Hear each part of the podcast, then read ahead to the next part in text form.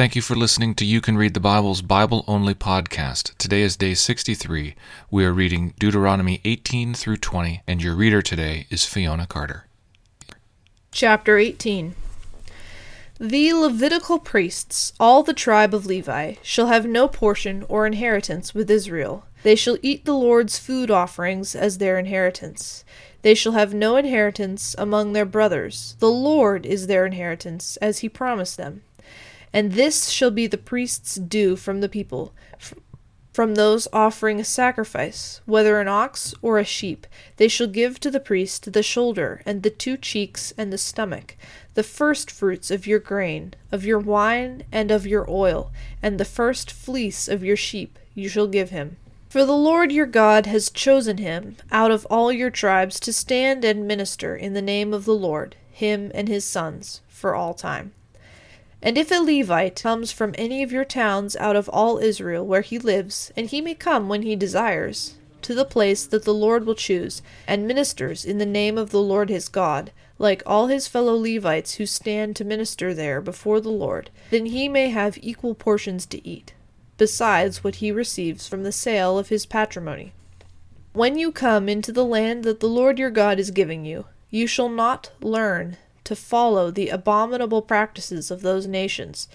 There shall not be found among you anyone who burns his son or his daughter as an offering, anyone who practices divination, or tells fortunes, or interprets omens, or a sorcerer, or a charmer, or a medium, or a necromancer, or one who inquires of the dead.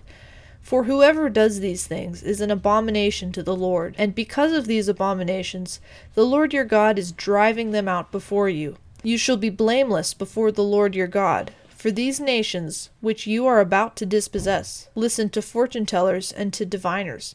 But as for you, the Lord your God has not allowed you to do this. The Lord your God will raise up for you a prophet like me from among you, from your brothers. It is to him you shall listen, just as you desired of the Lord your God at Horeb on the day of the assembly, when you said, Let me not hear again the voice of the Lord my God, or see this great fire any more, lest I die. And the Lord said to me, They are right in what they have spoken. I will raise up for them a prophet like you from among their brothers, and I will put my words in his mouth, and he shall speak to them all that I command him. And whoever will not listen to my words that he shall speak in my name, I myself will require it of him. But the prophet who presumes to speak a word in my name, that I have not commanded him to speak, or who speaks in the name of other gods, that same prophet shall die. And if you say in your heart, How may we know the word that the Lord has not spoken? When a prophet speaks in the name of the Lord, if the word does not come to pass or come true, that is a word the Lord has not spoken the prophet has spoken it presumptuously. You need not be afraid of him. Chapter 19 When the Lord your God cuts off the nations whose land the Lord your God is giving you, and you tis possess them, and dwell in their cities and in their houses, you shall set apart three cities for yourselves in the land that the Lord your God is giving you to possess.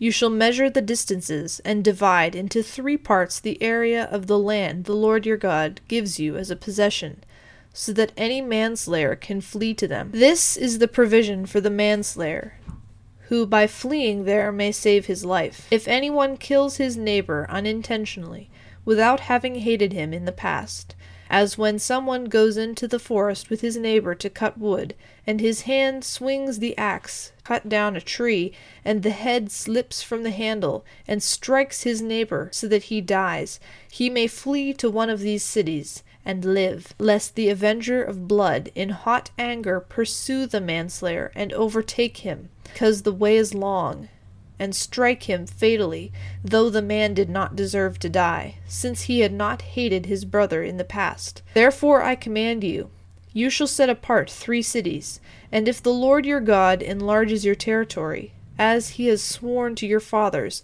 and gives you all the land that he promised to give to your fathers, provided you are careful to keep all this commandment, which I command you today, by loving the Lord your God, and by walking ever in his ways.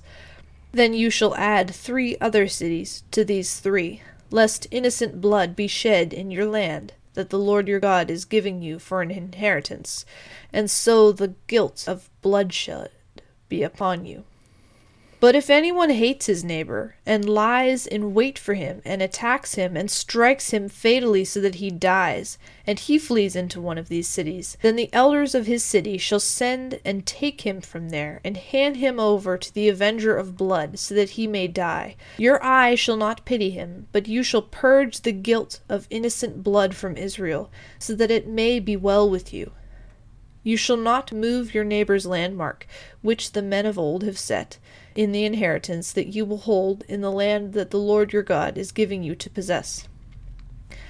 A single witness shall not suffice against a person for any crime or for any wrong in connection with any offense that he has committed.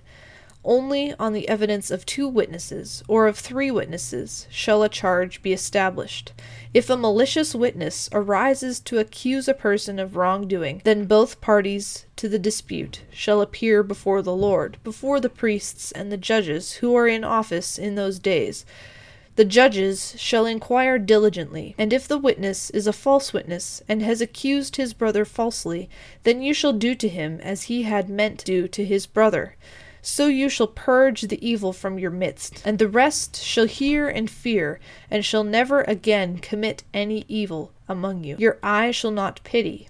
It shall be life for life, eye for eye, tooth for tooth, hand for hand, foot for foot.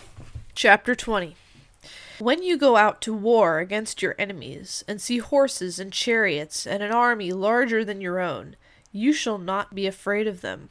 For the Lord your God is with you, who brought you up out of the land of Egypt. And when you draw near to the battle, the priest shall come forward and speak to the people, and shall say to them, Hear, O Israel, today you are drawing near for battle against your enemies. Let not your heart faint. Do not fear or panic or be in dread of them, for the Lord your God is he who goes with you to fight for you against your enemies, to give you the victory. Then the officers shall speak to the people, saying, Is there any man who has built a new house and has not dedicated it? Let him go back to his house, lest he die in the battle, and another man dedicate it. And is there any man who has planted a vineyard and has not enjoyed its fruit?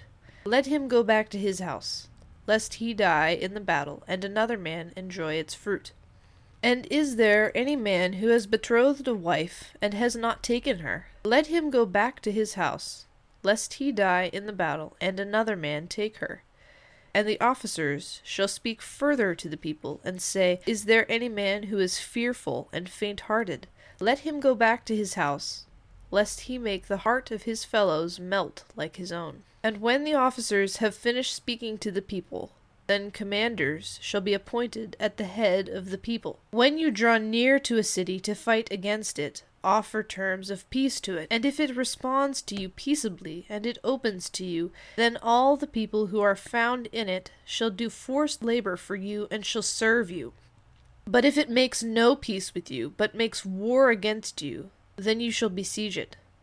And when the Lord your God gives it into your hand, you shall put all its males to the sword, the women and the little ones, the livestock, and everything else in the city, all its spoil, you shall take as plunder for yourselves. And you shall enjoy the spoil of your enemies, which the Lord your God has given you.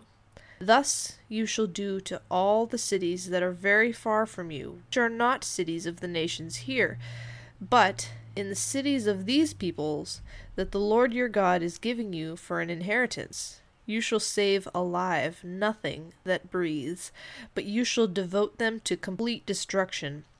The Hittites and the Amorites, the Canaanites and the Perizzites, the Hivites and the Jebusites, as the Lord your God has commanded. They may not teach you to do according to all their abominable practices that they have done for their gods, and so you sin against the Lord your God. When you besiege a city for a long time, making war against it in order to take it, you shall not destroy its trees by wielding an axe against them. You may eat from them, but you shall not cut them down. Are the trees in the field human? that they should be besieged by you? Only the trees that you know are not trees for food may you destroy and cut down, that you may build siege works against the city that makes war with you until it falls. Thank you for listening to You Can Read the Bible.